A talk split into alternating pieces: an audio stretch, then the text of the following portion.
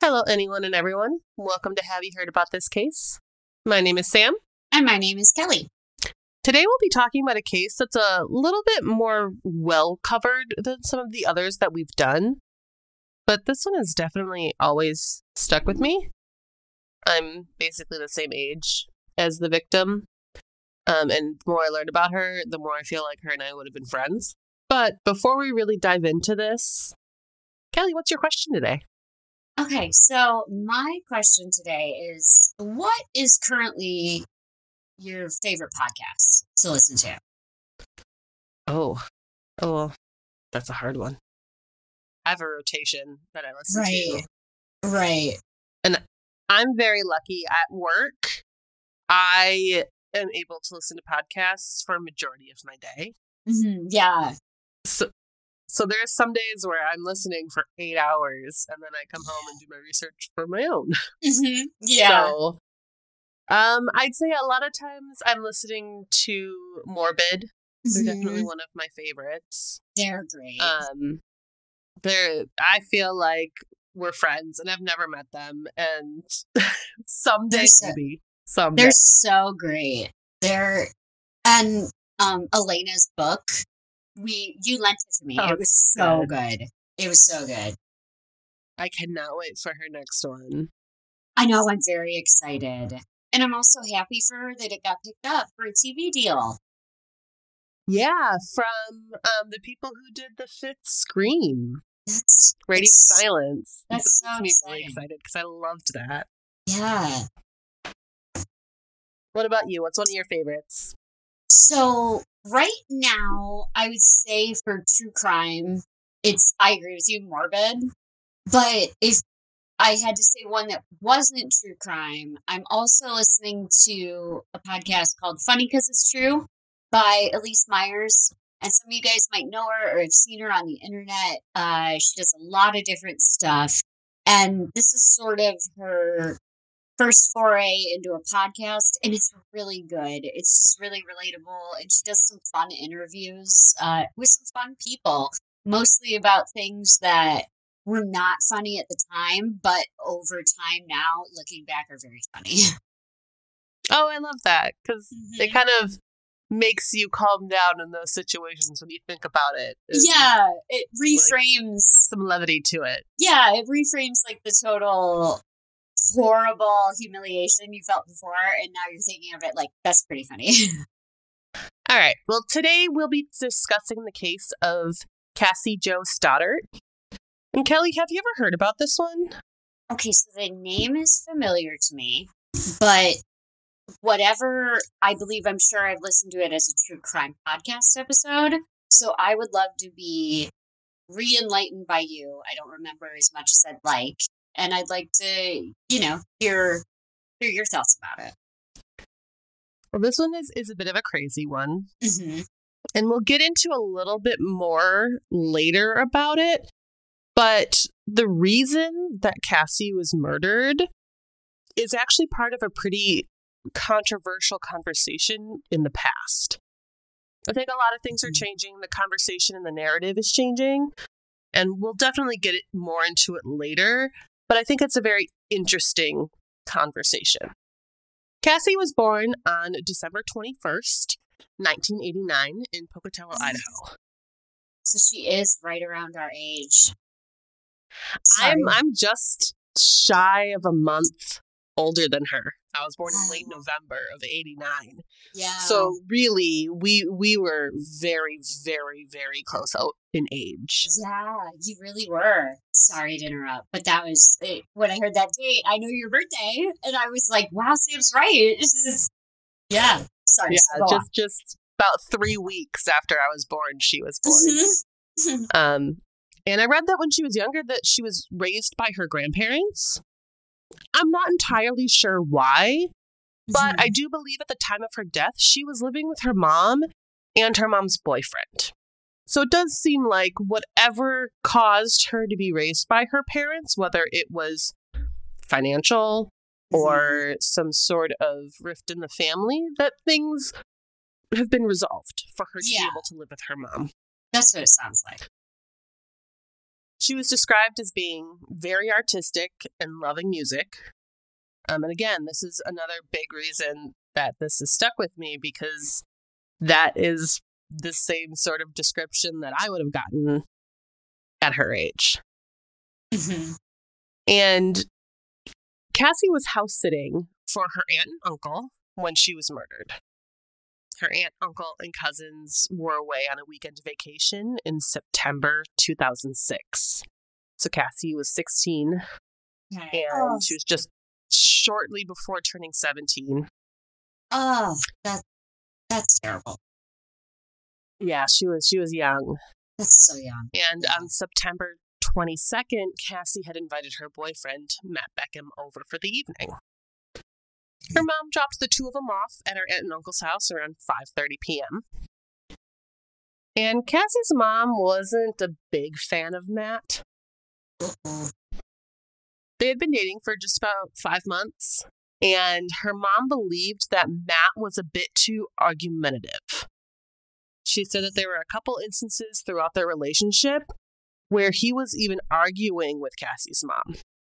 Wow. Five months of dating and you're already arguing with her mother. That is. I would red flag that. Yeah, I'm not entirely sure what the arguments were about, but it just really rubbed her the wrong way. Mm-hmm. But obviously, she still allowed Cassie to date her, and she was driving them over to Aunt and Uncle's house to hang out. So it wasn't bad enough to prevent them from seeing each other and discouraging them from seeing each other. Yeah. So Cassie and Matt just had a relaxing night in, enjoying some alone time. Then around 8:20 p.m., two of Matt's friends arrive at the house. Torey Adamcik and Brian Draper. Torey and Brian were under the impression that this would potentially be a house party, and Mm. Cassie wasn't terribly happy about this.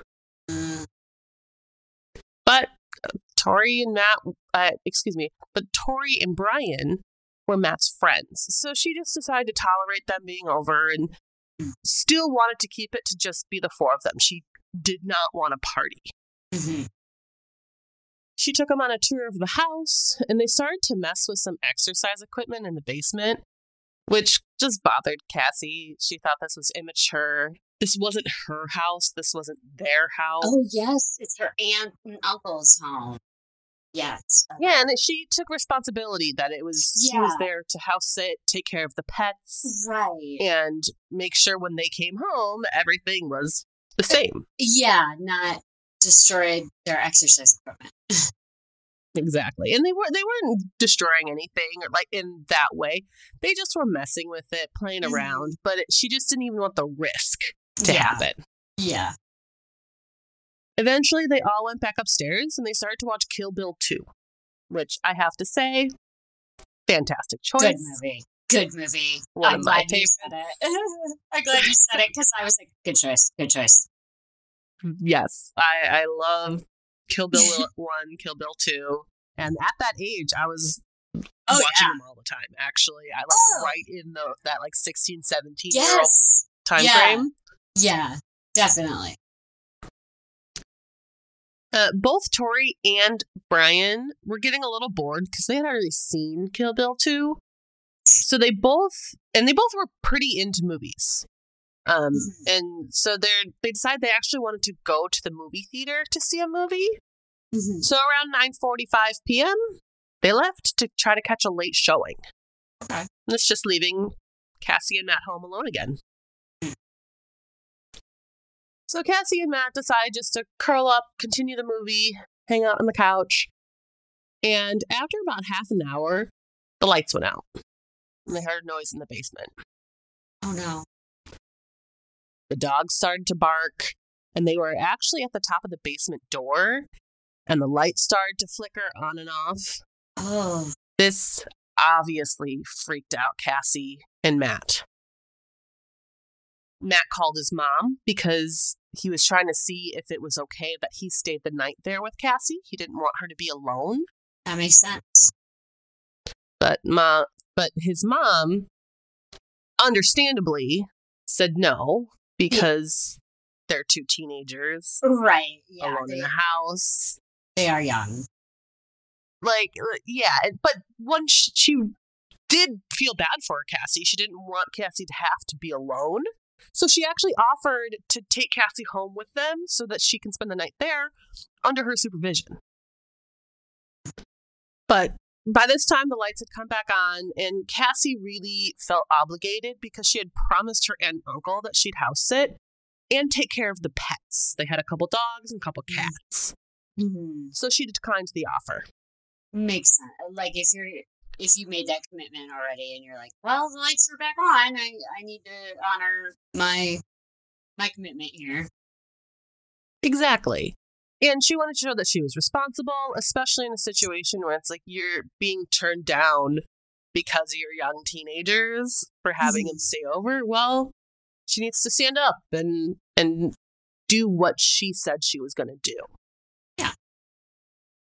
So Matt's mom came to pick him up around 11:20 p.m. And as they left, Matt called Torey to see what he was up to. Torey was really quiet and whispering, so he assumed that they were still in the movie theater. And so Okay. Matt and his mom just went home for the night. Okay. I get it. Makes sense. Yeah, and like personally, I would never answer the phone in the movies, but I know people who have. Oh yeah. I've been with friends who have, and I've gotten Yeah. frustrated with them. Yeah. Um, so that's definitely not out of the question. Then a couple days later, on September 24th, Cassie's family arrived home from their vacation. And unfortunately, it was her 13 year old cousin who had found her body. No. She was found in the living room and she was stabbed 31 times. oh. The medical examiner determined that 12 of her wounds would have been fatal. Oh my god. 12? It, it was very brutal. 31, 31 uh, is so many. And then to have 12 of those be fatal strokes. Oh my God. Somebody was it angry. Exactly. Um, and it was very clear that Cassie tried to defend herself, oh, so much so that one of her pinkies was nearly fully severed from being in a defensive position. oh. Cassie. There are a couple things that investigators immediately noticed around the scene. First, there were some bloody footprints that led from where her body was found in front of the couch in the living room, going out to the garage, into the gravel driveway, and disappearing into the grass. They noticed that there were a few breakers in the basement that were flipped off, and they found a condom wrapper in the bathroom. After speaking with Cassie's the mom, lights. E- exactly. It's having the breakers be flipped off um, yeah, kind of makes sense with what they were experiencing. Yeah. After speaking with Cassie's mom and finding out that Cassie was dating Matt and that they were alone in the house, they police immediately wanted to bring him in for an interview. Mhm. He told mm-hmm. investigators that they invited he invited a couple of his friends over, but that they had left pretty quickly.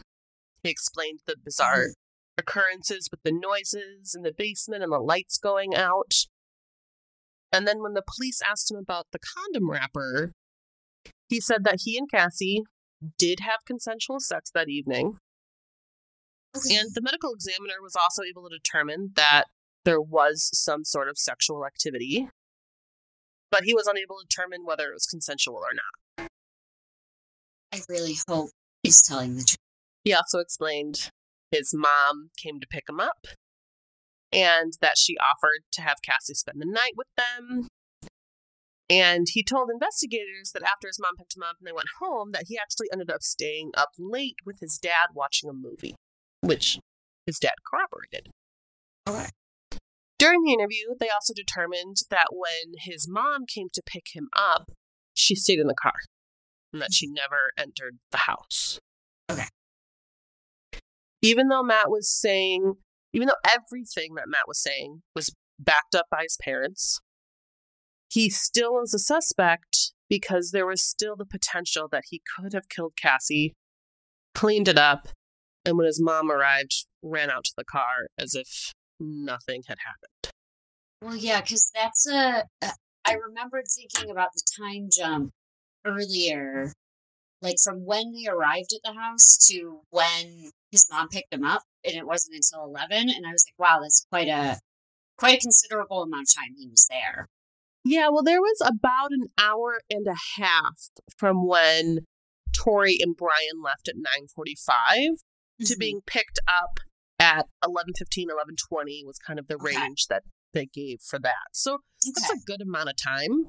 Yeah, it is. So the medical examiner did determine that the murder likely happened between 11 p.m. and 3 a.m. Okay, okay. So So that does also potentially narrow that window down smaller for Matt, mhm, but again, it's not impossible. it doesn't eliminate him. Yeah, but it's it's the time frame isn't perfect. So Exactly. They don't feel very confident Matt being the suspect, mhm, but there were those things. His mom, Cassie's mom, wasn't a big fan of him because he was argumentative. What if Mhm. something got out of hand? Like they they just don't know that, mhm, but they there's no reason to rule him out, and there's no reason to put pressure on him and really name him as a suspect. Yeah, Matt said that the next day he was hanging out with Torey. He tried calling Cassie many times and he was concerned that she wasn't answering. He even asked Torey to drive him out to her aunt and uncle's home on the other side of town to check on her, but Torey said he couldn't because he was low on gas and couldn't afford to put more gas in his tank. mhm, So they ended up just hanging out and going to Torey's place where Matt ended up spending the night.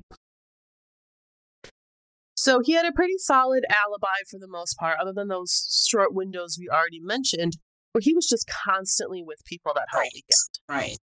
The police did notice that Matt wasn't terribly emotional during this interview. And you would think your girlfriend was, was just murdered. Horrifically. You would show some emotion. Right. Um, and they asked him flat out, why, why are you Okay, not good. Good. showing this? And his response was a little bizarre. He said that he had been through a lot of death before. He he has had aunts and uncles pass away, quite a few different family members. Um, and he's just said that he's been through a lot of funerals. He's been through death. That he just he, he was not sitting there crying in front of them, which everyone responds different. Right.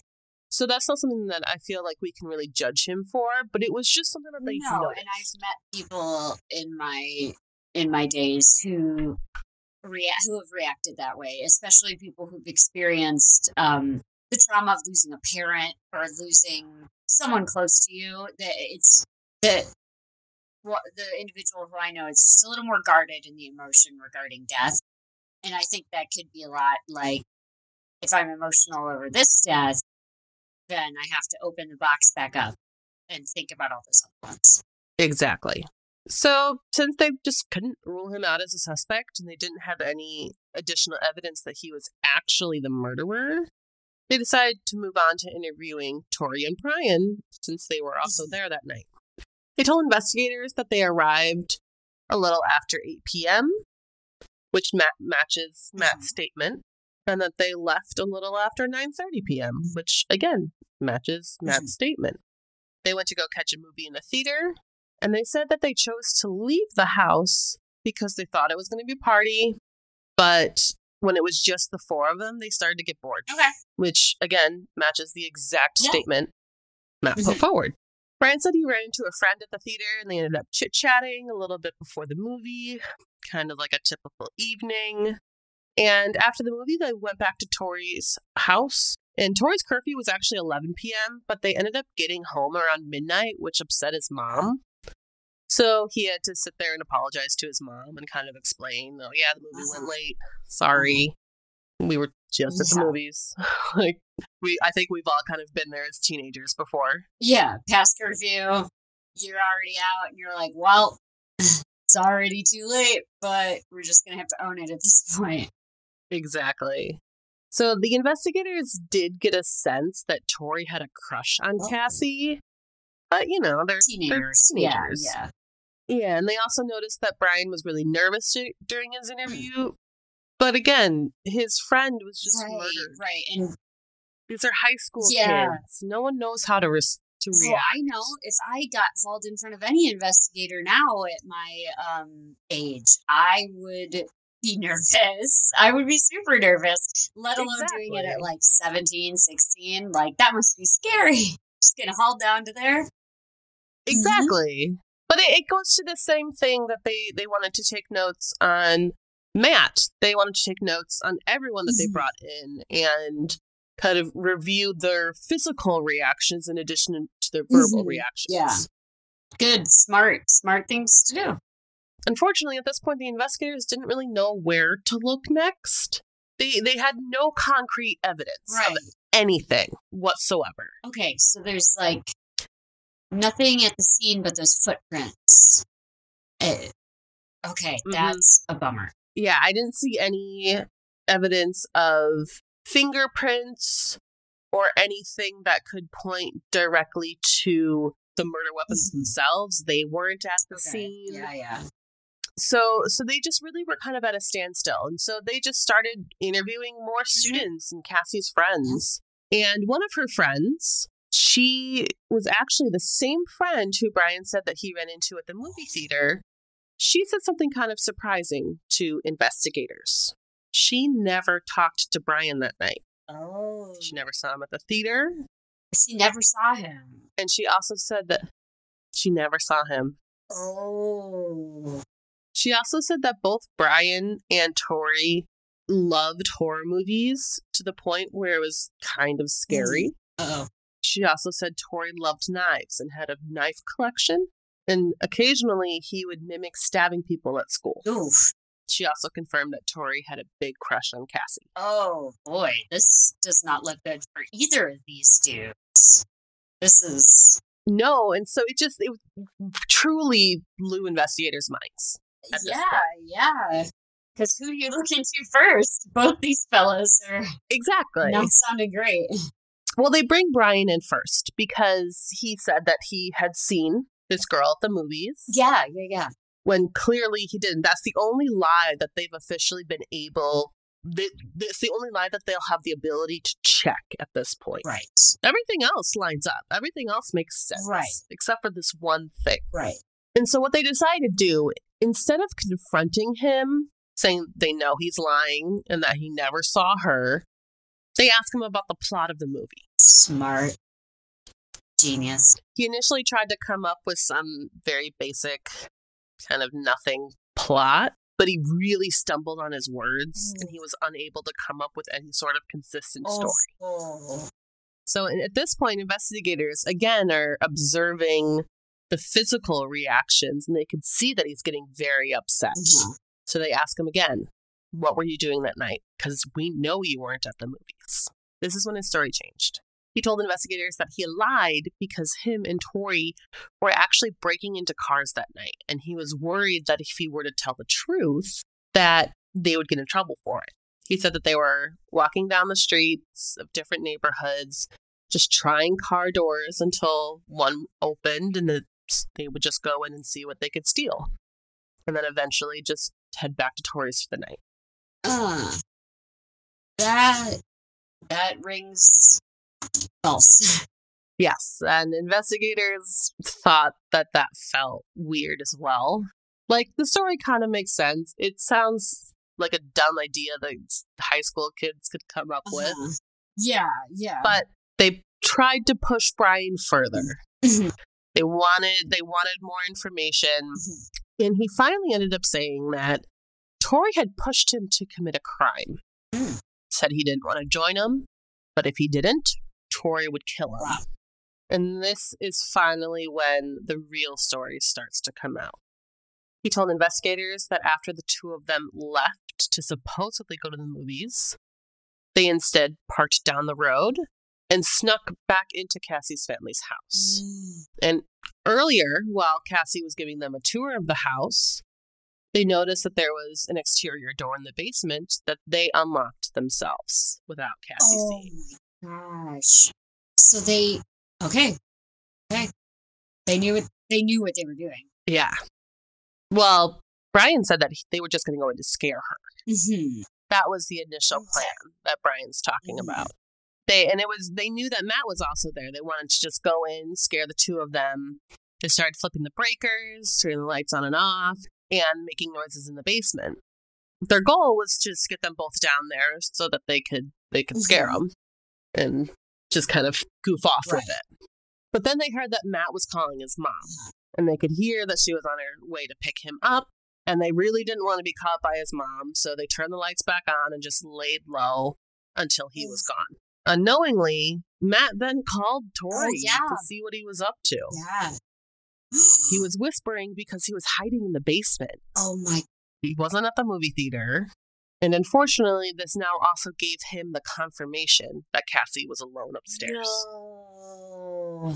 Oh my god, that's crazy.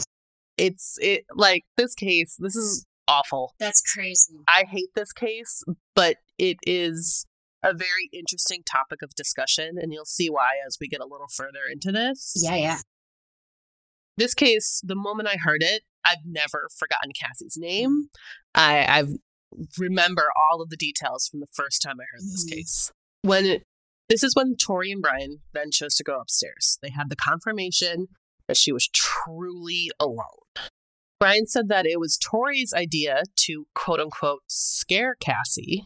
Instead, they stabbed her 31 times.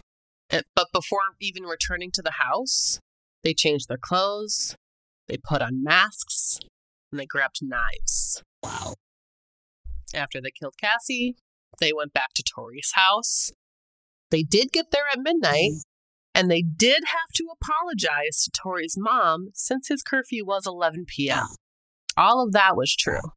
But then around 1:30 a.m., after Torey's mom had gone to bed, they snuck back out and went to an area called Black Rock Canyon, which was a little bit outside of town. They brought a shovel and some booze.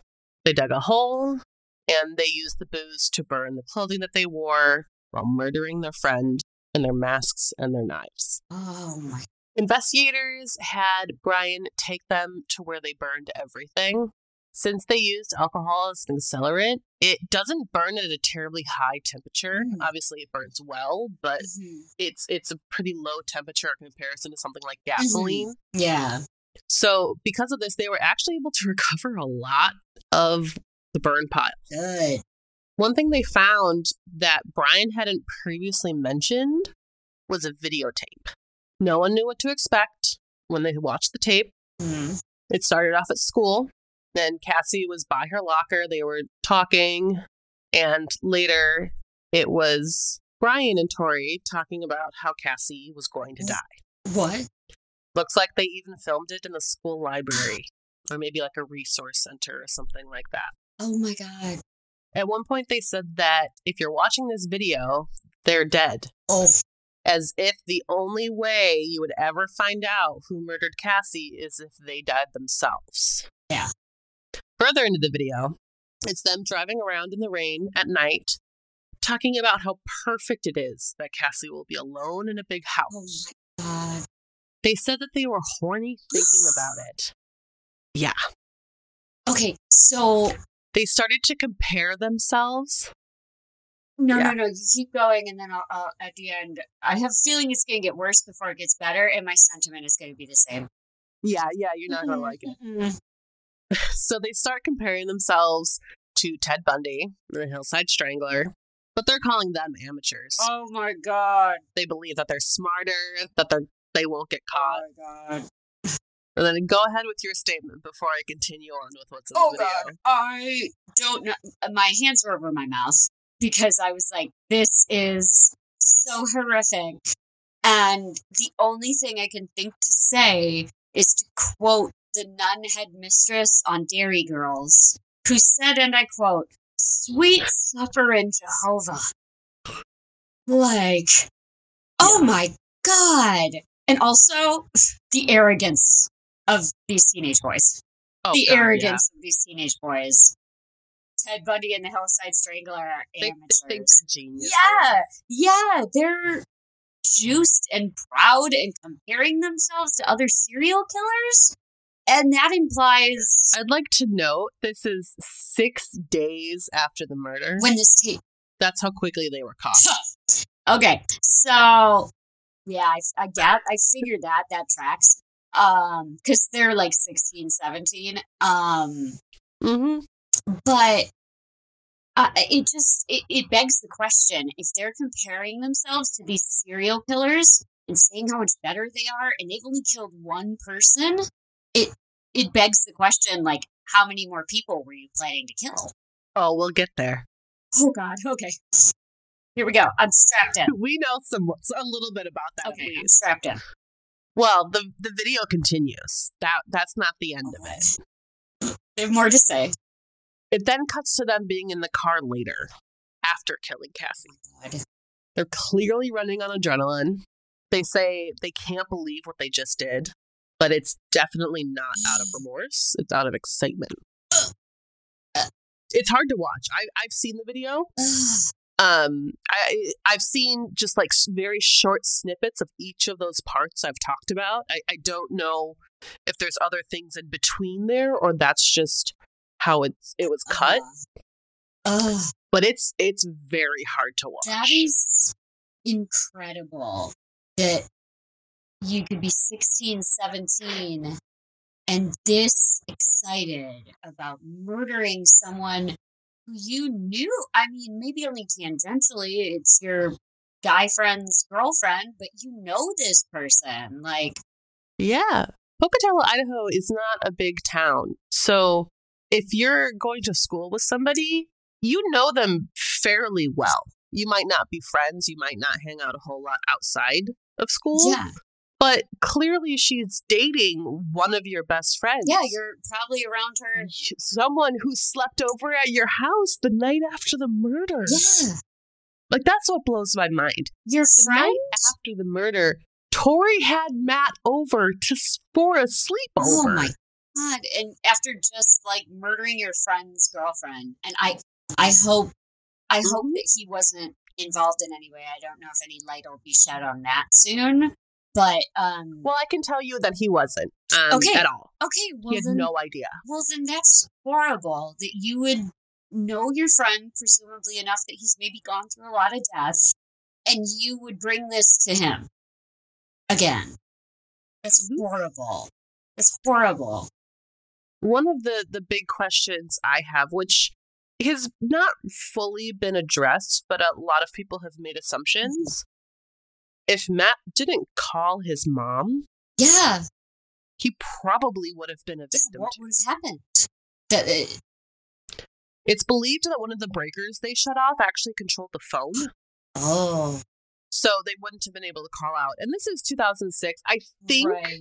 Matt had a cell phone. Maybe his mom had a cell phone because he did call Torey right after leaving Cassie's yeah, place. yeah. In the I don't know if that. I'm assuming that was in the car. Mhm. I didn't get a, a full definition on that, but it made sense to me that he called Torey leaving to kind of see what he was up to to maybe then go hang out with him and his mom would drop him off. Right. That's that's my assumption reading everything. right, right. Makes sense. So he, he maybe she had a cell phone and he Mhm. didn't. Yeah. That's about the age I got my first cell phone. I was 16. My parents got it for me driving. Right. Yeah. Once you're driving, it's I, my sister got hers when she was 18. I I see why beforehand. I see why once you're driving, it's like sure you would have a cell phone. Yeah, I got I got my cell phone on my 16th birthday for that. That's the exact reason I got it. hmm Yeah. And this is the time frame when it's like I, I was one of the first of my friends to get a cell phone. hmm Like not everyone had it in their pocket at that point. No, no, not yet, not yet. Because I, you know, we're both fairly close in age, and so I'm also close in age to Cassie. And in 2006, I would have been in high school, and that would have been right around the time that I was turning uh 15, 16. And once my parents had me in the car, they were like, "Okay, you need the phone." But I also had a lot of extracurricular stuff that required stuff just like he did, had to do. I had to call my mom and ask her to come pick me up. And, you know, Yep. if there were anything I wanted to do after that, I would need to make those plans in the interim so she could drop me off. Exactly. Yep, I was in the same boat. So uh, obviously, this is enough to charge them both with first degree murder. Yeah. It was clearly planned. Mhm. They they said it on a videotape hours before the murder that they were going to murder. her. Yeah. and they were tried separately. Hmm. They did not want to do a joint trial just in case of anything, which Right. is very Yeah. smart. Just just in case. Yeah. Brian was able to really pawn all of it off on Yeah. Torey. They they they separated them. Mhm. Yeah, it makes sense. Yeah, exactly. And they both did receive life in prison without the possibility of parole for first degree murder. Yes. They also received 30 years to life for the conspiracy to commit murder. Good. So guilty of both. They are. They absolutely are. So guilty. And and during the trial, they discovered that they both loved horror and slasher movies. Uh-huh. They were fascinated with serial killers and specifically the Columbine shooters. And they had a kill list. Oh, okay.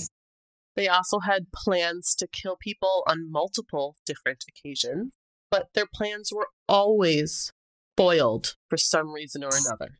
But they had shown up at different places on different occasions with the full intention of killing Uh-huh. somebody that day. Ready to do it. Yeah. And something always got in the way. Yeah. They showed up ready to do it. That is, oh my God, 16, 17. I can't believe this. Yeah. They both tried multiple times to get their sentences changed because they were so young, but each time they've been denied. I don't feel badly for them. like, I don't either. And I read some things and I didn't really put it in my my notes or anything, but I did read some things that really talked about Brian having a lot of remorse mm, and really trying to change his life in prison and becoming a model prisoner and taking college courses and doing that sort of Mhm. stuff. While Torey doesn't do any of that. that At doesn't shock me. Really. Nope. That I agree. Really. It doesn't shock me the way it shook out with those two. That's what it always sounded like. Like this guy was trying to pin it all on it on him when he it was he was really the brains of the operation. It seems like I don't know. I think they're both as guilty as the other. Well, they they were they both were equally Yeah. guilty in my opinion. Yeah.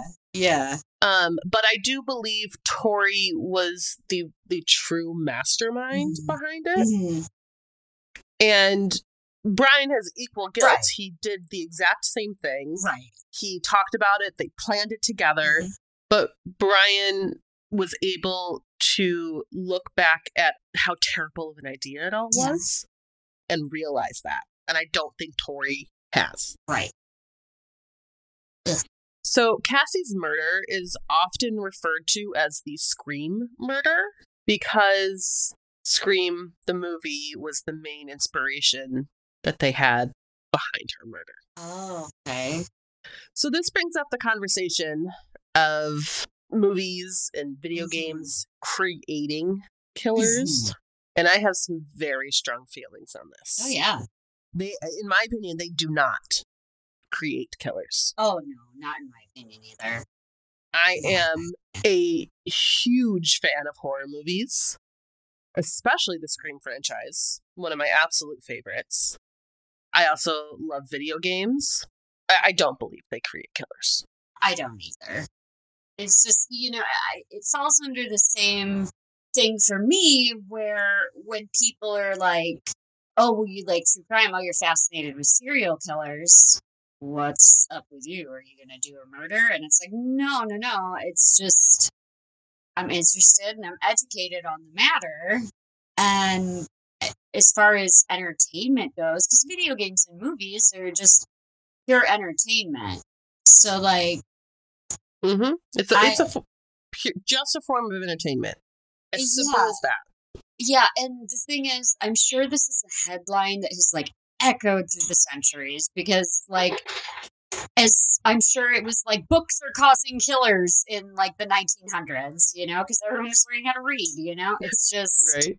it's just a new thing that's come out that they're like, oh, this is the new thing that's happening in creating killers. Like, no, I'm sure that before that it was books and women in pants, and you know, like no, that that doesn't create that doesn't loving the movie Scream doesn't plan a kill list for you. It doesn't. It doesn't. No. And and I like I'd like to use myself an example from that. We've talked a lot about loving different movies and things in other episodes. We we did the Hellacrafts episode and I talked a lot about watching Fargo and all these movies as a young kid who and in reality I should not have been watching them as a kid. But like my parents were very open when it came to that sort of stuff. They taught me and my sister that it's a movie and that's Yeah. it. And we never really questioned any of that. And that's why we had the ability to watch this stuff as kids Right. and not get super upset. Like I will say, Scream absolutely terrified me as a Uh-huh, child because my sister did make me watch that. And I was, I think, six or seven. So that that I shouldn't have been watching, but well, it also you can blame my sister for that one. we love you, Ash. Um, but it also goes to the example that you were young, you saw these movies, no, nothing happened to you, nothing happened to you, and they were young, you know, Yeah, and look what happened. So it's not it's not a common denominator. Well, that's another thing is like I I can I was saying earlier I I can relate to Cassie. You know what? In uh, without the whole murder plot, I can relate to these two guys as well because I was a movie buff in high school. I loved music. I loved movies. I was truly that nerd. I, I was. I would sit at home in my basement and watch all of these creepy movies alone because I just loved that. Yeah. Well, I would. I remember while I would go. We had this video store. It was literally called the movie store. okay. Um, okay. I like it. my Straight hometown. straightforward business model. That's yep, exactly. And I made friends with all of the people who worked there, who were all in their like twenties at the Mhm. time. And I would just walk in, and they would hand me a stack of movies on a Friday night. I'd have no clue what they were, but they would teach me the different movies that I had never seen before. They would just literally hand me a stack, and like they came in, you know, the very generic cases from the rental store Mhm. And I would open them up and be like, "Oh, this is what I'm watching," and I literally would have no idea. Yeah. That's And that's a lot of times they were these like cult classic horror movies, Mhm. but I've never had a plan to kill anybody, and I, I don't think that'll ever happen in my life. Right. I don't see that forthcoming on the docket. Exactly. But one one thing that I, I would like to point out with that as well is the people who do have the the it's the nature versus nurture in reality is what we're talking about. Mhm. but the people who have that natural desire to kill somebody like these two boys Mhm. will seek out things like that in all likelihood. Yeah. But absolutely. that's their choice to seek it out versus it causing them to become that person. Right, because it's like what they're they're seeking it out because they want to see them reflected in this killer because they don't feel emotions or they feel violent or they feel and they want to see something where there's someone like them or you know and Exactly. and so naturally yeah i think the brain seeks that stuff out to find relatability and unfortunately you're looking for re- relatability in horror movie villains which goes to show that your Mhm. brain is on backwards Yeah, and it, it, it's purely psychological. We have a desire as just humans. We do have this adrenaline desire to be scared. yeah At least many people, uh, commonly. Yeah. Not everyone, but commonly, that's very yeah true. And that's exactly why horror movies are successful. yeah That one reason right and when there. you think about it like people do other things to simulate that fear you know like drag racing or uh You know, like it's just Yeah, like bungee jumping, yeah, skydiving, all of it's just watching a horror movie is so much more achievable. You know, all you have to do is Mhm. go pull one up. You know, so it it makes sense that y- you naturally seek that out, and it's easy to obtain. Exactly. And I think this conversation has really changed in the last probably like 10 years. I remember when when we were kids, it was very much video games are yes, video games are going to create a violent yes, future. yes, a violent uprising of our children. It was very that was very much the narrative. Yeah, and I never played video games as a oh, kid. I didn't Ever. either. Like, well, we had like Super Nintendo Yeah. in like the early 90s. Yeah, Um but as an adult, I actually love video games. my my little brother is a video game wizard. He I've never seen him pick up a game that he couldn't beat. And he is an, a fine, upstanding young man, uh, and has never Yeah. done anything to be ashamed of, especially related to how good he is at video games.